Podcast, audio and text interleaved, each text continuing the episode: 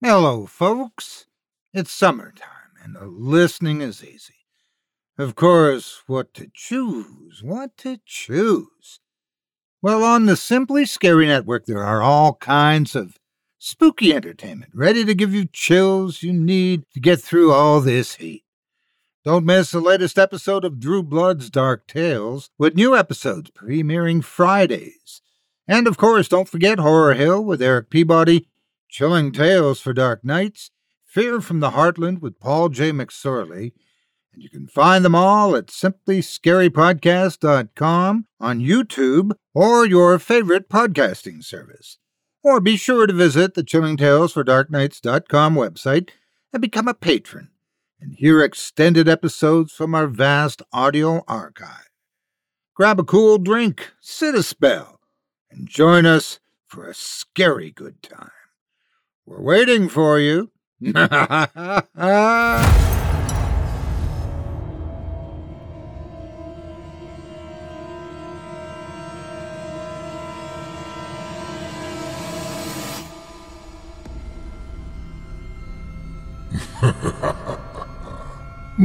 evening. I'm storyteller Otis Jiry, and I ain't your grandfather. From where I'm from, we don't do bedtime stories. And if that's what you were expecting, you're in the wrong place. If it's terrifying tales you're after, well then, I've got just the thing. Get comfortable. Settle in. Turn off the lights, if you dare. Your night is about to get a whole lot darker. Who needs sleep anyway?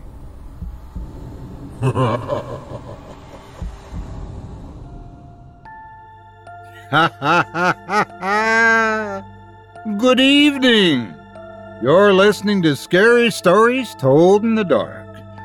Welcome, dear listeners, to episode 12, season 13. I'm your host, Otis Jiry, and in this episode, I'll be performing three tales to terrify you, courtesy of classic author and fellow excellent name enthusiast, Otis Adelbert Kline. Tonight we'll hear stories of repugnant revenants, cataclysmic canines, and of certain things that ought not to be. We may get to things that should not be another time. You're listening to the standard edition of tonight's program, which contains the first two spine tingling stories.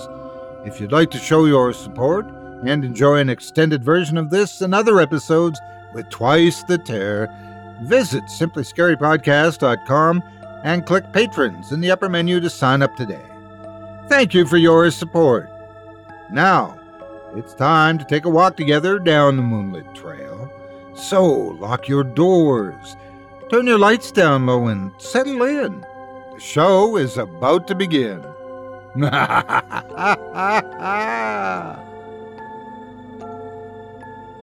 Amplify your career through training and development solutions specifically designed for federal government professionals. From courses to help you attain or retain certification, to individualized coaching services, to programs that hone your leadership skills and business acumen, Management Concepts optimizes your professional development. Online, in person, individually, or groups, it's training that's measurably better. Learn more at managementconcepts.com. That's managementconcepts.com. When guarding bodies at the local morgue, you would hope that things would stay quiet, as uncomfortable as that silence might be. Still, in all, it might just happen that you might be visited by someone to have a chat, and that person ought not to be speaking to anybody. Without further ado, I present to you The Corpse on the Third Slab.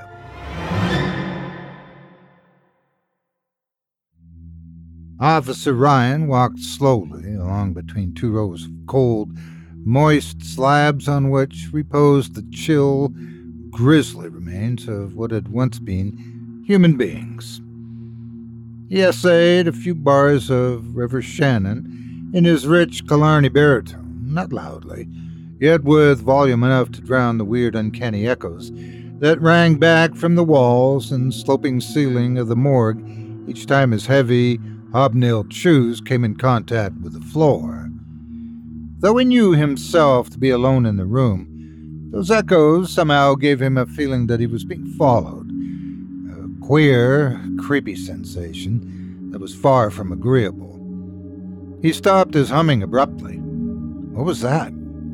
The sound of many voices mimicking his own? Suddenly he realized and laughed. A myriad hollow cackles answered him. His face grew somber again, and he roundly cursed his superior who had detailed him for a special duty in this ghastly place, all because a corpse which nobody could identify, and consequently nobody wanted, had been stolen the night before. He glanced at the dial of his watch. It was nearly one o'clock. Five long, dreary hours must pass before he could go home to the wife and kiddies.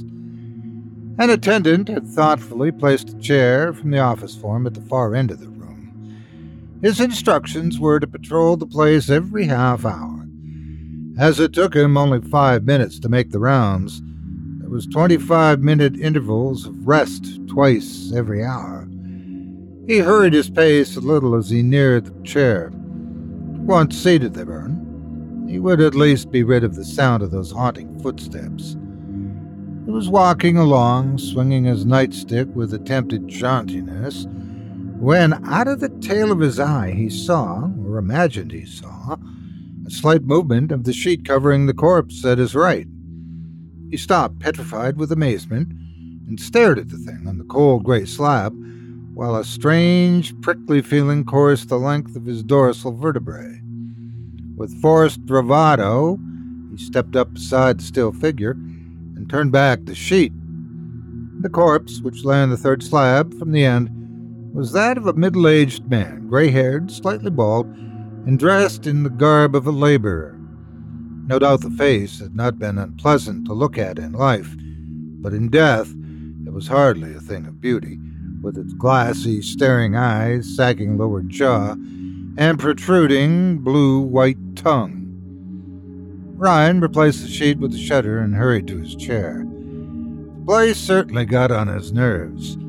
He'd known that it would when Chief Howell assigned him to it, and in observation of the old proverb, forewarned is forearmed, he made due preparation for the exigency. The preparation was very simple. He poured some pale amber liquid from a large round bottle into a small flat flask. The flat bottom reposed snugly in his hip pocket. The large round bottle, a gallon of moon, had been a present from a bootlegger friend. Don't be afraid to drink it like water, Ed, his friend had told him. I know it's all right because I made it myself. You won't find no slivers in that hooch. Despite the admonition of his friend, bottle had reposed in the Ryan basement for six months untouched. Ryan wasn't a habitual drinker, but he believed in capping a nip in the house for emergency. He glanced slyly toward the office door, then extracted the bottle from his hip pocket, pulled the cork, and held it up to the light to admire its color and lucidity, as connoisseurs admire rare old wine. With some dismay, he noticed that it was nearly two thirds empty, whereas the night was scarcely more than half gone. He must cut down the size of his drinks, or go without during the wee small hours. He'd cut down, too, after this one. Just this once, he must have a man sized shot. He needed it sorely. Staring eyes and lolling tongue of that corpse on the third slab had set his nerves on edge. Placing the bottle to his lips, he drank deeply, corked it, and returned it to his hip pocket with a sigh. Sure, and that man knows how to build booze, he muttered. Goes down as smooth as oil and it has a flavor like 10 year old bottled in bond. He sat in silence until his watch told him that it was time to make the rounds again, then rose reluctantly to perform his distasteful duty. When he arrived opposite the third slab, he resolutely looked straight ahead. Thus, he reasoned if the thing should move, he would not see it, and there would be no harm done. Ryan had overlooked the fact that he had a pair of perfectly good ears, and that they were in excellent working order. The slipping, sliding, soul sickening sound from the direction of the third slab acted as a forcible reminder. With a gasp of horror, fairly flew to the chair. He sat down weakly, mopped the cold perspiration from his forehead, and finished the contents of his bottle at one gurgling gulp. Ryan had made up his mind not to look in the direction of that slab again, and when he made up his mind, he was a hard man to change. With stubborn determination to carry out his plan, come what might, he pivoted his swivel chair a half turn and settled down to await the dreary passage of another twenty five minutes. Now let the damn thing turn over all it wants to, or do a toe dance for all of me. I'll not give it the satisfaction of watching its devilish capers, he resolved, half aloud. That last drink had been a stiff one. In fact, it would have made four good husky drinks for as many hardy lumberjacks or longshoremen. Ryan grew drowsy. Decorators had been at work in the morgue that day, white enameling the walls, and he told himself that the smell of the turpentine made him sleepy. That and the cursed drink musty odor of the damn place itself. His head nodded until his chin rested on one of the gold buttons that adorned the front of his uniform. Sometime later, he awoke with a start and looked at his watch. He looked again, rubbing his eyes to make sure that he was awake. Surely had not slept more than ten minutes, yet the hands told me it was 4.30. He wondered what had awakened him. There'd been a noise of some sort. He dimly remembered that much, but try as he would, he couldn't recall the nature of the sound. Suddenly, and with startling distinctness, the noise was repeated. It was the sharp click of a heavy shoe on the hard concrete floor. Scarce had the hollow echoes died when he heard it again. Someone was walking toward him with slow, dragging footsteps from the direction of the third slab. Ryan was no coward. On the contrary, he'd shown marked bravery in many encounters with desperate bandits and thugs of the underworld. Neither was he superstitious. He believed that when a man was dead, he was gone. That was that. His soul might go to purgatory, and thence to heaven or hell, but never return to earth. Yet, despite his inherent bravery and his firm theological convictions, he could not bring himself to swing his chair about and face the thing that was approaching.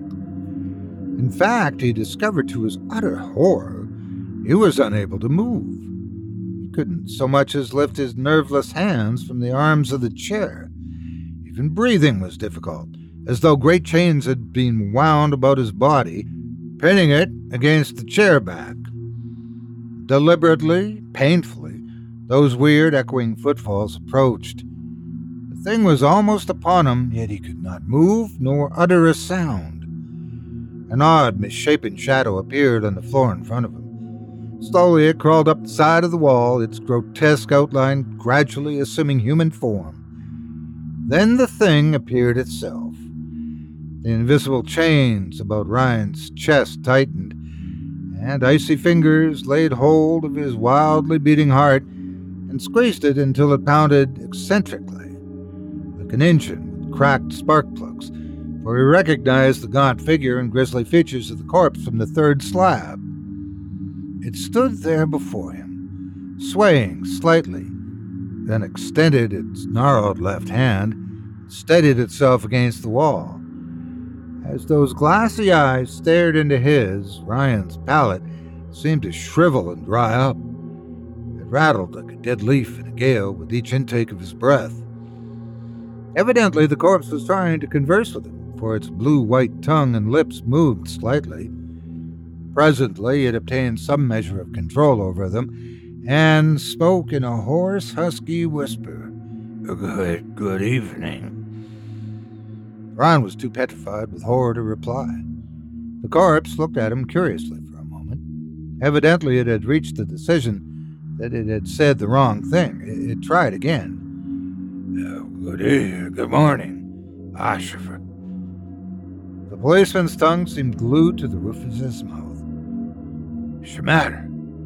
Deaf and dumb? To his amazement, Ryan heard himself speaking. Anger at the other's insulting insinuation had loosened his tongue. No, you ain't deaf and dumb. I don't like the likes of yous, that's all. Now go back and lay down on your slab and behave yourself, or he'll kill yous deader than yous are already. The corpse leered horribly. Then it laughed, a cackling graveyard laugh that brought on a fit of coughing. Fooled you too, did I? it rasped. Fooled 'em all. Fooled the old woman, fooled the ash man, Fooled everybody. Go on, you ain't fooled nobody. Fooled 'em all, I tell you. She put chloroform in my hooch. Wanted to elope with the ash man. Don't care.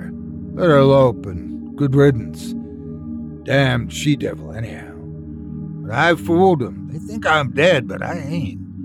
No more dead than you are.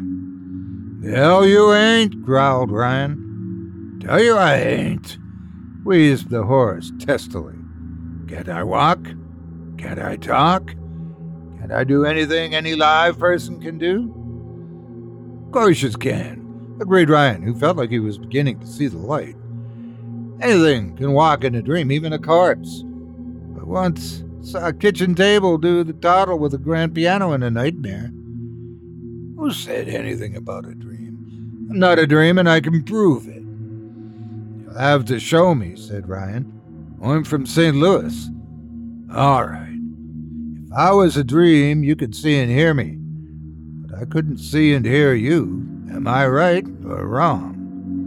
Right. For instance, I wouldn't know whether you was a bull or a ballet dancer. I wouldn't be able to tell if you was smooth faced or wore a set of patsies. Sure, you wouldn't, and you don't. Well, don't I, though? Get this.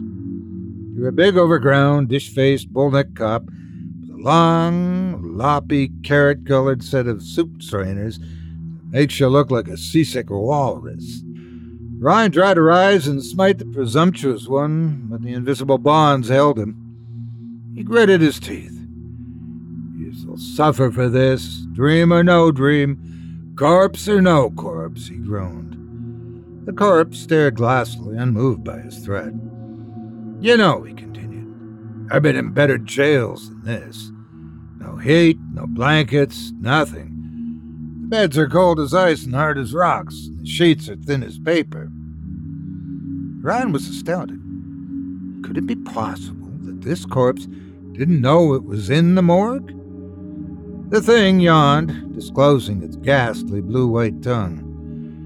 Oh, hum getting sleepy again. Guess I crawl back into the old sheetrock bunk. Good night, bottlenose. This was too much for Ryan. He naturally florid countenance turned purple with anger as he watched the ghoulish figure stagger slowly toward the third slab. If he could only move!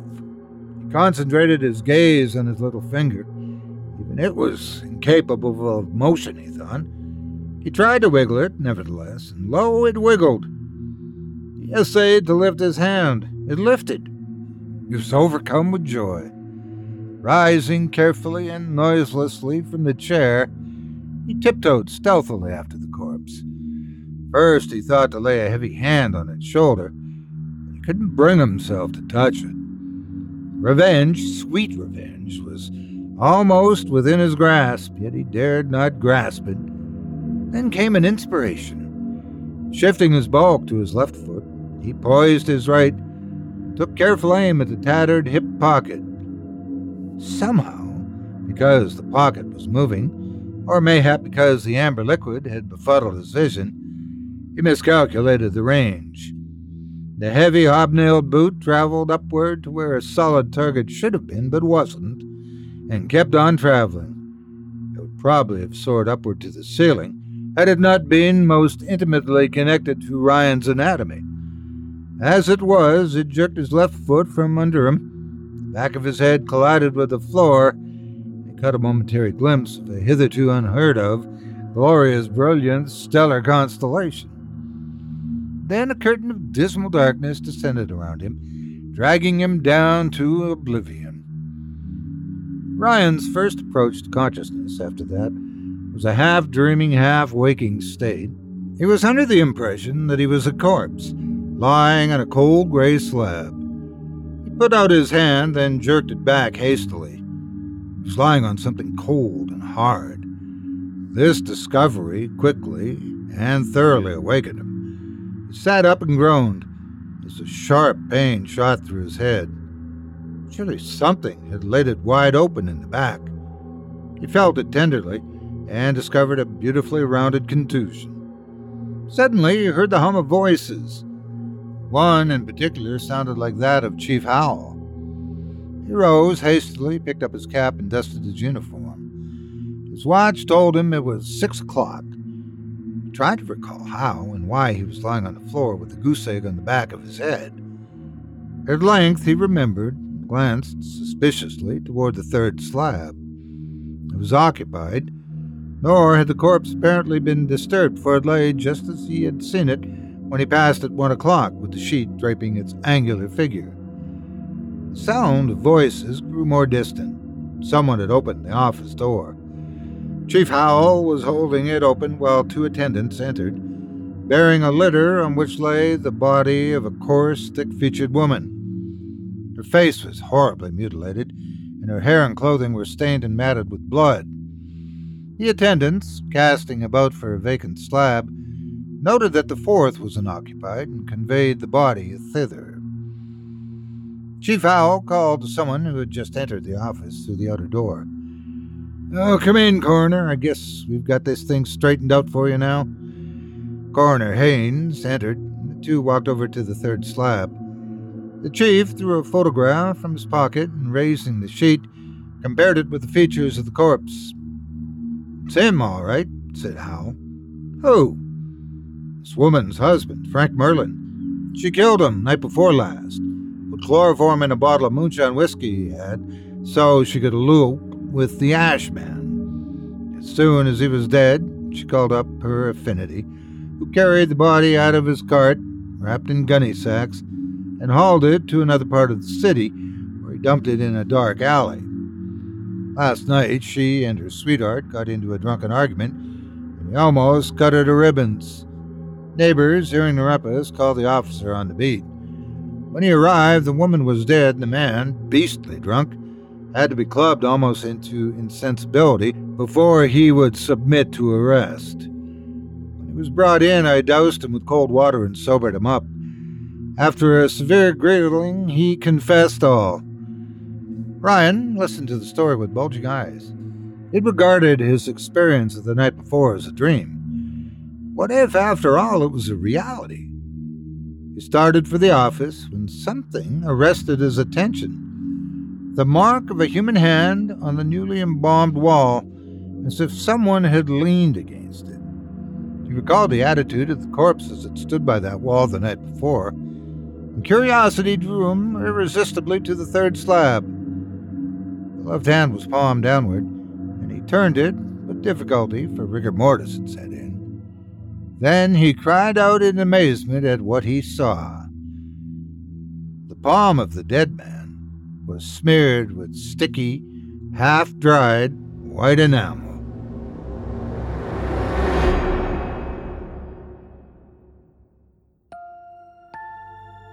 I hope you enjoyed The Corpse on the Third Slab by Otis Adelbert Kline, as performed by yours truly. You enjoyed that tale and would love to read more from tonight's very talented feature author, I would suggest checking out old volumes of Weird Tales. A longtime editor of the famed collection of the bizarre, he was also fond of writing adventure stories and, most notably, took on representation duties of famed Conan creator Robert E. Howard until the latter's death in 1936 and acted as agent for his estate in the time following. I'd especially recommend his The Thing of a Thousand Shapes, which is not included in tonight's readings, but the two part novella is available online for your perusal. Thanks again for your support of this program and of tonight's featured author. Amplify your career through training and development solutions specifically designed for federal government professionals. From courses to help you attain or retain certification, to individualized coaching services, to programs that hone your leadership skills and business acumen, Management Concepts optimizes your professional development. Online, in person, individually, or groups, it's training that's measurably better. Learn more at managementconcepts.com. That's managementconcepts.com.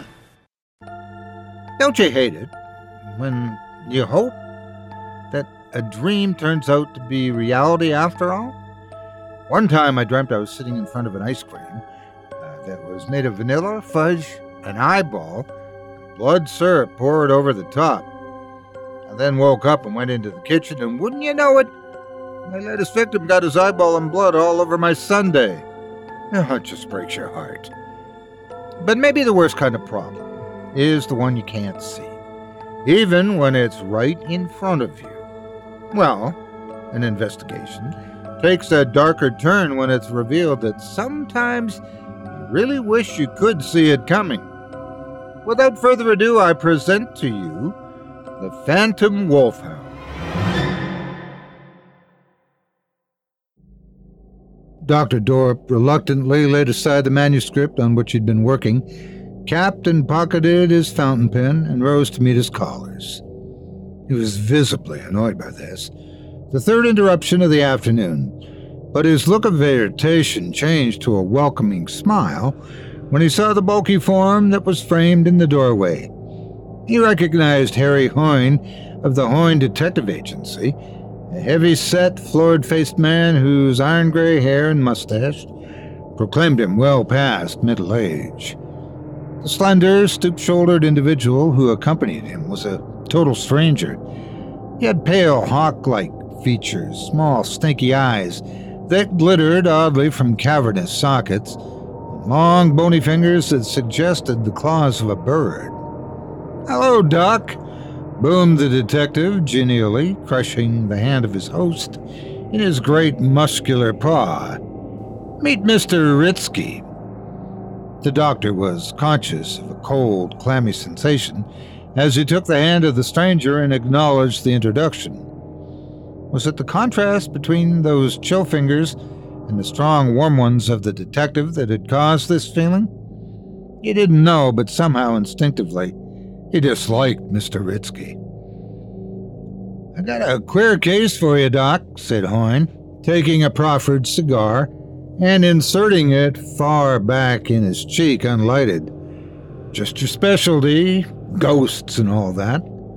I told Mr. Ritsky you'd be the only man to unravel the mystery for him. I was over to his house last night and the thing got me. Too unsubstantial, too damn elusive, unreal. Uh, yet I swear there was something there. I heard it, but it got away and didn't leave a trace. When it comes to fingerprints and things like that, you know I ain't exactly a dumbbell. But I got to admit this thing, whatever it is, had me hopelessly hornswoggled. Ritsky declined a cigar, saying he didn't dare smoke because of heart trouble. The doctor selected one with care, lighted it slowly, puffed it with a relish, and settled back with a look of eager anticipation in his eyes. What happened last night? he asked. Maybe we better begin at the beginning, said Hoyne. You see, there's quite a story that goes along with this case, and Mr. Ritzky can tell it better than I. Don't be afraid to give him all the dope, Mr. Ritzky. The doctor knows all about such things. Wrote a book about him, in fact. Let's see, what was the name of that book, Doc? Investigations of Materialization Phenomena. Righto. I could never remember it. Anyhow, Mr. Ritsky, Tell him your story and ask him all the questions you want to. He's headquarters on this stuff. Ritsky studied his claw like hands for a moment, clasping and unclasping the bony fingers. Suddenly, he looked up. Do animals have immortal souls? He asked anxiously. I'm afraid you have sadly overrated my ability as a recorder of scientific facts, replied the doctor, smiling slightly. Frankly, I don't know. I don't believe anyone knows. Most people think they haven't, and I incline toward that belief. Then such a thing as a ghost of a hound could not be? I wouldn't say that. Nothing's impossible. There are undoubtedly more things in heaven and earth, as Shakespeare said, than we've dreamed of in our philosophy. However, I'd consider a materialization of the disembodied spirit of a canine or any of the other lower animals as highly improbable. But what if you saw one with your own eyes? I should probably be inclined to doubt the evidence of my senses. Have you seen one? I. Have I seen one? groaned Ritsky. Good Lord, man. I'd give every cent I own to be rid of that thing. For two years, it's turned my nights into hell. From a perfectly healthy, normal human being, I've been reduced to a physical wreck. Sometimes I think my reason is slipping. The thing will either kill me or drive me mad if it's not stopped. He buried his face in his hands. This is most strange, said the doctor. You say the apparition first troubled you two years ago? Not in its present form, but it was there, nevertheless. The first time I saw it was shortly after I killed that cursed dog. A month, to be exact. I shot him on the 21st of August, and he, or it, or something, came back to haunt me on the 21st of September. How vividly I remember the impressions of that first night of terror. How I tried, the next day, to make myself believe it was only a dream, that such a thing could not be. I'd retired at 11 o'clock and was awakened from a sound sleep sometime between 1 and 2 in the morning by the whining, yappy cry of a dog. As there were no dogs in the premises, you can imagine my surprise. I was about to get up when something directly over the foot of my bed riveted my attention. In the dim light, it appeared a grayish white in color, closely resembled the head and pendant ears of a hound. I noticed with horror that it was moving slowly toward me, and I was temporarily paralyzed with fright when it emitted a low, cavernous growl. Driving my muscles by a supreme effort of will, I leapt from the bed and switched on the light.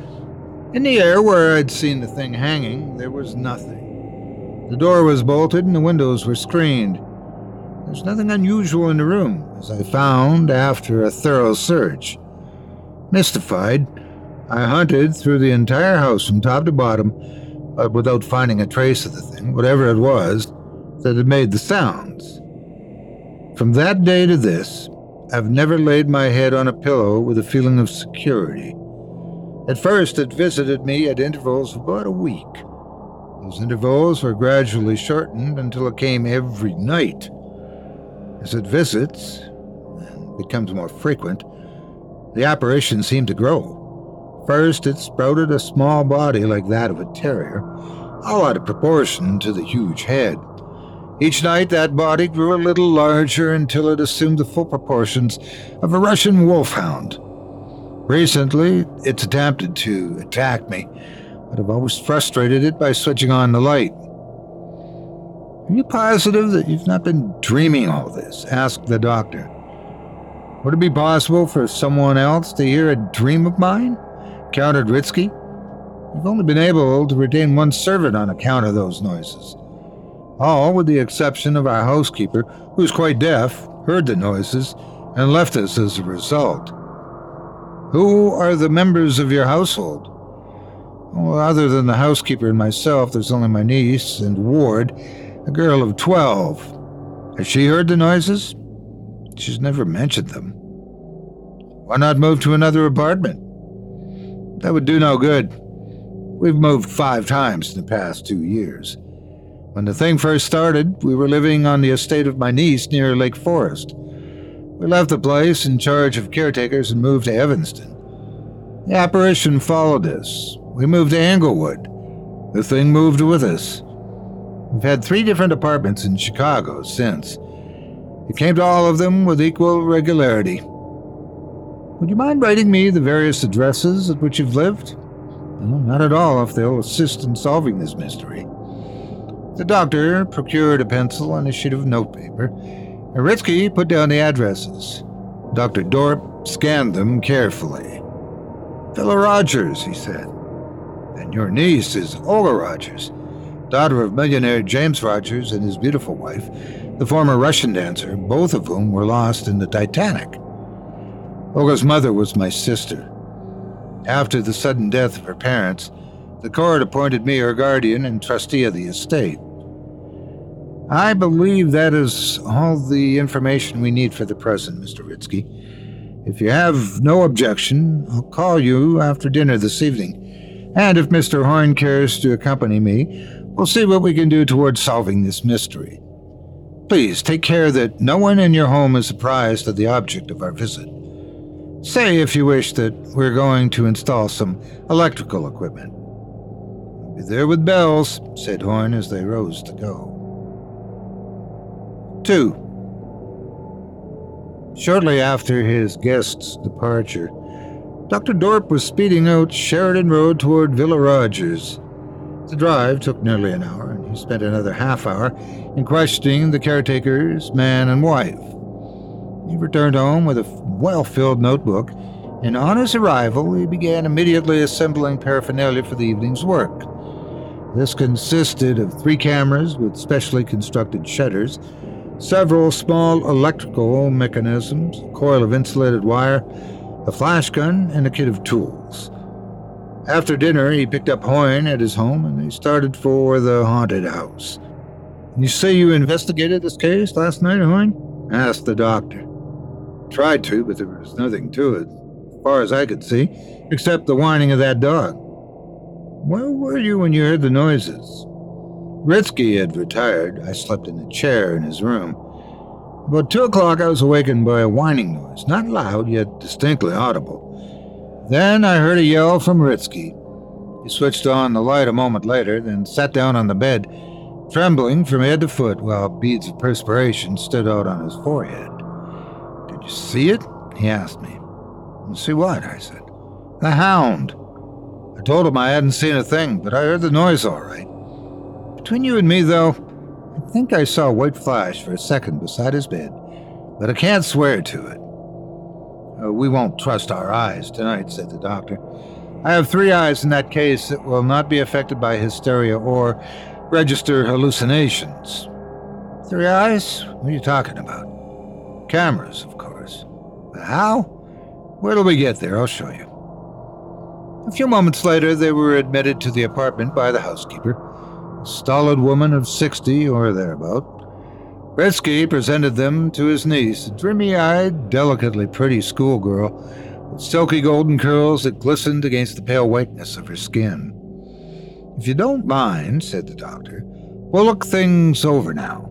It'll take some time to install the wiring and make other necessary preparations. Ritsky showed them through the apartment, which was roomy, furnished in good taste, and artistically decorated. The floor plan was quite simple and ordinary. First came the large living room that extended across the front of the house. This opened at the right into the dining room, and at the center into a hallway, which led through to the back of the building. Behind the dining room was the kitchen, and behind that, the servants' room. Ritsky's bedroom was directly across the hall from the dining room. Then came his niece's bedroom, a spare bedroom, and a bathroom. Each of the three front bedrooms was equipped with a private bath and large clothes closet. The doctor began by installing the three cameras in Ritsky's room, fastening them on the wall in such a manner that they faced the bed from three directions. After focusing them properly, he set the flash gun on a collapsible tripod and pointed it toward the bed. The room was lighted by an alabaster bowl that depended from the ceiling and could be turned on or off by a switch at the bedside. There were, in addition, two wall lights, one on each side of the dresser, and a small reading lamp on a table in one corner. These last three lights were operated by individual pull cords. Ritsky procured a stepladder for him, and after switching off the drop light, he removed one of the bulbs from the cluster and inserted a four way socket. From this socket, he ran wires along the ceiling and down the wall to the three cameras and the flash gun. By the time these preparations were completed, Miss Rogers and the housekeeper had retired. Hoyne surveyed the finished job with frank admiration. If there's anything in this room, when Ritsky turns the switch, those three mechanical eyes will sure spot it, he said enthusiastically. Now, Mr. Ritsky, began the doctor, I want you to place yourself entirely in our hands for the night. Keep cool, fear nothing, and carry out my instructions to the letter. I suggest that you go to bed now and endeavor to get some sleep. If the apparition troubles you, do just as you've done in the past turn on the light. Do not, however, touch the light switch unless the thing appears. Photographic plates, when developed, will tell whether you've been suffering from a mere hallucination induced by autosuggestion or if genuine materialization phenomena have occurred. After closing and bolting the windows, they placed the stepladder in the hallway beside Ritsky's door. Then they obtained a duplicate key from him and asked him to lock himself in, removing his key so they might gain entrance at any time. When everything was ready, they quietly brought two chairs into the hall from the spare bedroom and began their silent vigil. 3. Both men sat in silence for nearly three hours. The doctor seemed lost in thought, and Hoyne nervously masticated his inevitable unlighted cigar. The house was quiet, except for the ticking of the hall clock and its hourly chiming announcements of the flight of time. Shortly after the clock struck two, they heard a low, scarcely audible moan.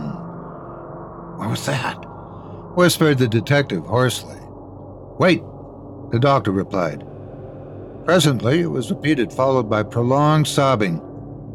It's Miss Rogers, said Hoyne excitedly. Dr. Dorp rose and softly tiptoed to the door of the child's bedchamber. After listening there for a moment, he noiselessly opened the door and entered. Presently, he returned, leaving the door ajar. The sobbing and moaning continued. Just as I expected, he said. I want you to go to the child's room, keep quiet, and make a mental note of everything you see and hear. Stay there until I call you, and be prepared for a startling sight. What is it? asked Hoyne nervously. Nothing that'll hurt you. What's the matter? Are you afraid? afraid? Hell, growled Hoyne. Can't a man ask you a question? No time for answers on questions now. Get in there. Do as I say if you want to be of any assistance. All right, Doc, it's your party.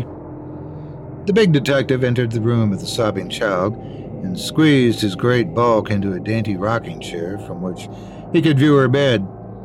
She tossed from side to side, moaning as if in pain, and Hoyne, pitying her, wondered why the doctor did not waken her. Presently, she ceased her convulsive movements, clenched her hands, and uttered a low, gurgling cry as a white, filmy mass slowly emerged from between her lips. The amazed detective stared with open mouth, so afraid that he forgot to chew his cigar. The filmy material continued to pour forth for several minutes, it seemed like hours to the tense watcher. Then it formed a nebulous, wispy cloud above the bed, completely detached itself from the girl, floated out through the half open door. Dr. Dorp, standing in the hallway, saw a white misty thing of indefinite outline emerge from the bedroom. It floated through the hall and paused directly in front of Ritsky's door. He approached it cautiously and noiselessly and noticed that it grew rapidly smaller. Then he discovered the reason. It was flowing through the keyhole. In a short time, it had totally disappeared. He waited breathlessly. What was that? The whining cry of a hound broke the stillness. He mounted the stepladder in order to view the interior of the room through the glass transom.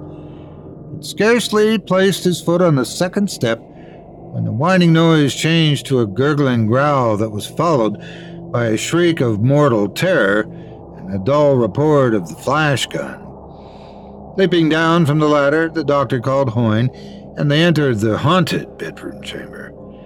The room was brilliantly lighted by the alabaster bowl and filled with the sickening fumes of flash powder. Hoyne opened the windows and returned to where the doctor was thoughtfully viewing Ritzky, who had apparently fainted. He'd fallen half out of bed and hung there with one bony arm trailing, and his emaciated face a picture of abject fear. My God! exclaimed Hoyne. Look there on his throat and chest. The frothy slaver of a hound. The doctor took a small porcelain dish from his pocket, removed the lid, and with the blade of his pocket knife, scraped part of the slimy deposit into the receptacle. Hadn't we better try to bring him to? inquired Hoyne. After they lifted him back in bed, the doctor leaned over and held his ear to the breast of the recumbent man. He took a stethoscope from his case and listened again. Then he straightened gravely. No earthly power can bring him to, he said softly. Ritsky's dead. Four. The detective remained in the house pending the arrival of the coroner and undertaker, while Dr. Dorp hurried home with his paraphernalia and the sample of slime he'd scraped from the corpse. Hoyne was puzzled by the fact that the doctor searched the house and the clothing of the dead man before departing. The detective was kept busy at the Ritsky apartment until nearly 10 o'clock. After stopping at a restaurant for a bit of breakfast and a cup of coffee, he went directly to the doctor's home. He found the psychologist in his laboratory, engrossed in a complicated chemical experiment. He shook a test tube, which he'd been heating over a small alcohol lamp, held it up to the light, stood it in a small rack in which were a number of other partly filled with liquid, nodded cordially to his friend. Morning, Doc, greeted Hoyne. Hope you doped out what we're going to tell the coroner yet? I knew the direct cause of Ritsky's death long ago. It was fear. The indirect cause, the thing that induced the fear, and required careful examination and considerable chemical research. And it was psychoplasm. I don't get you, Doc. What's psychoplasm? No doubt you've heard of the substance called ectoplasm, regarding which Sir Arthur Conan Doyle has delivered numerous lectures, or an identical substance called teleplasm, discovered by Baron von Schrenck-Notzing while attending materialization seances with a medium known as Eva. While the Baron was observing and photographing this substance in Europe, my friend and colleague, Professor James Braddock, was conducting similar investigations in this country. He named the substance psychoplasm, and I like the name better than either of the other two, as it is undoubtedly created and generated from invisible particles of matter through the power of the subjective mind. I've examined and analyzed many samples of this substance in the past. The plate I now have under the compound microscope and the different chemical determinations I've just completed show conclusively that this is psychoplasm. But how? Uh, where did it come from? I learned something of the history of Ritsky and his ward yesterday. Let me enlighten you on that score first. The man told the truth when he said he was appointed guardian of his niece, and also when he said that he had shot a dog. The dog in question was a Russian wolfhound, a present sent to the girl by her parents while they were touring Russia. He was only half grown when he arrived, and the two soon became boon companions, frolicking and playing about the grounds together or romping through the big house. Sometime after the death of Olga's parents, Ritzky, then editor of a radical newspaper in New York, took up his abode at Villa Rogers. The dog, by that time full grown, took a violent dislike to him and, on one occasion, bit him quite severely. When he announced his intention of having the animal shot, the girl wept violently and swore she would kill herself if Shag, as she had named him, were killed. It seemed that she regarded him as a token of the love of her parents, who had sailed away never to return. Shag, that's the name, broke in Hoyne excitedly. After that white thing floated out of the room, she made noises like a dog and then answered them, saying, Good dog, Shag, and patting an imaginary head. She sure gave me the creeps, though, when she let out that growl. The vengeful Ritzky, continued the doctor, was determined that Shag should die and found an opportunity to shoot him with a pistol when the girl was in the house. Shortly after, the faithful creature dragged himself to the feet of his mistress and died in her arms. He could not tell her who had taken his life, but she must have known subjectively, and as a result entertained a hatred of her uncle, of which she objectively knew nothing. Most people have potential mediumistic power. How this power is developed in certain individuals and remains practically dormant in others is a question that has never been satisfactorily explained. I personally believe that it is often developed because of intense emotional repressions, which, unable to find an outlet in a normal manner through the objective mind, find expression in abnormal psychic manifestations. This seems to be the case with Olga Rogers. She developed the power subjectively without objective knowledge that it existed. One of the most striking of psychic powers is that of creating or assembling the substance called psychoplasm, causing it to assume various forms and to move as if endowed with a mind of its own. Olga developed this peculiar power to a remarkable degree. Acting under the direction of her subjective intelligence, the substance assumed the form of her beloved animal companion and sought revenge on its slayer. He arrived a day late to save the object of her unconscious hatred. Too bad you were not there the night before, said Hoyne. The poor devil would be alive today if you'd been on hand with me the first night to dope the thing out. We might have saved him for a prison term or the gallows, replied the doctor a bit sardonically. You haven't seen this, of course. He took a small silver pencil from the table and handed it to the detective. What's that got to do with it? Open it. Unscrew the top. Careful.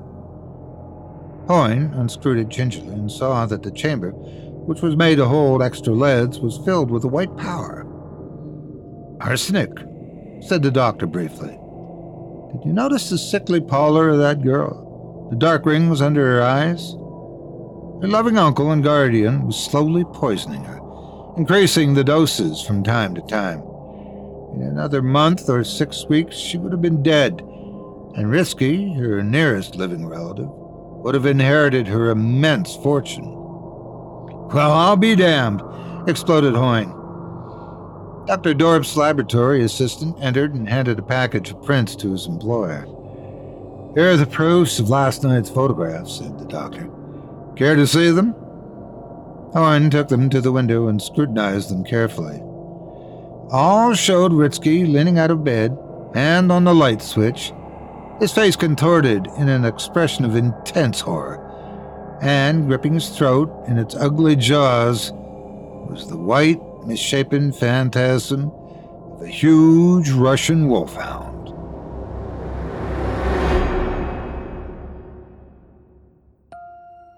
I hope you enjoyed The Phantom Wolfhound by Otis Adelbert Kline as performed by yours truly.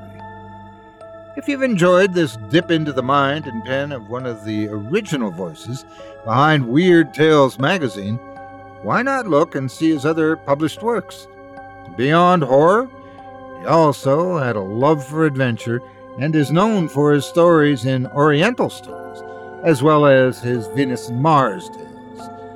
Thanks again for your support of this show and of tonight's featured classic author. Now, before we go, I'd also like to take a moment to thank you personally for joining me for this episode of Scary Stories Told in the Dark. If you enjoyed what you've heard on today's program, please take a moment to stop by our iTunes page or wherever else you listen to your favorite podcasts and leave us a five star review and a kind word. It makes a huge difference and would mean a lot to us. If you'd like to hear a premium extended edition of tonight's all of our other episodes featuring Twice the Terror, visit simplyscarypodcast.com today and click the patrons link in the menu at the top of the screen. You'll find yourself at chillingtalesfordarknights.com, where you can purchase season passes for this podcast and our other quality storytelling programs. or become a patron for as little as five bucks a month. Access to our entire audio archive dating back to 2012, all of it ad free. If you happen to use Facebook, Twitter, Instagram, or YouTube, you can follow and subscribe to Chilling Tales for Dark Nights there, where you'll get all of our latest updates and new releases and have the chance to interact with us each and every week. You can subscribe to me on YouTube as well at the Otis Jiry channel, where you'll find releases of my series, Horror Storytime, dating back to 2014. You can find me on Facebook, Twitter, and Instagram too. Just search for Otis Jiry. Until next week, stay spooky and get some sleep, if you can.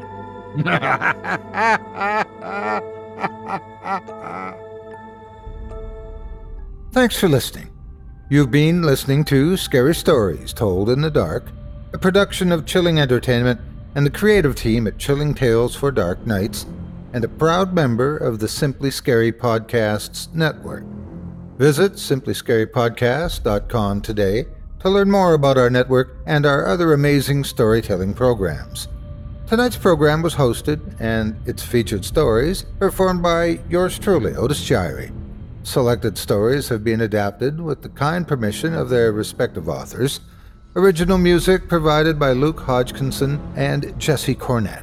Sound design and final mixing and mastering provided by executive producer and director Craig Groshek. Program's artwork and logo by David Romero. If you're looking for some fresh tales on a daily basis while waiting for the next podcast, check out my YouTube channel, the Otis Jiry channel, and my extensive collection of narrated tales there. Simply search on YouTube by my name, and you'll find me. And don't forget to subscribe and press the bell notification icon to get my latest releases. Got a scary tale of your own that you'd like performed? I take submissions. Email it to me today at otis at simplyscarypodcast.com to have your terrifying tome considered for production in a future episode of this show. That's O T I S at simplyscarypodcast.com. If you've enjoyed what you heard on tonight's program and are joining us on your favorite podcast app, subscribe to us to be sure you never miss an episode and leave a five star review and a comment. Your feedback means a lot to me. You can also follow Chilling Tales for Dark Nights and yours truly on Facebook to connect anytime and get the latest updates on this and other programs and my channel. If you're listening on the Chilling Tales for Dark Nights YouTube channel, do us a favor and hit the subscribe button and the bell notification icon for CTFDN as well to get more spooky tales from me and the crew and another episode of this program each and every Wednesday. And don't forget to hit that thumbs up button to tell us how we're doing and leave a kind word or a request. And don't forget to visit us at chillingtalesfordarknights.com and consider supporting the team by becoming a patron. In addition to helping us out, you'll get exclusive access to our audio archive and ad free downloads of all your favorite stories, including those you've heard on this program. As for me, I'll be back next Wednesday with more terrifying tales to keep you up all night. But that's all right. Who needs sleep anyway?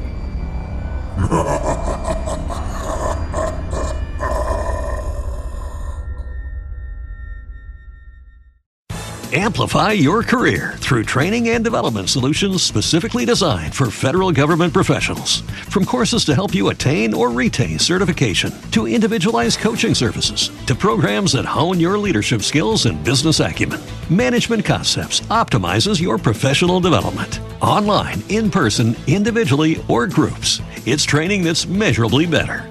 Learn more at managementconcepts.com. That's managementconcepts.com. Amplify your career through training and development solutions specifically designed for federal government professionals. From courses to help you attain or retain certification, to individualized coaching services, to programs that hone your leadership skills and business acumen, Management Concepts optimizes your professional development. Online, in person, individually, or groups, it's training that's measurably better. Learn more at managementconcepts.com. That's managementconcepts.com.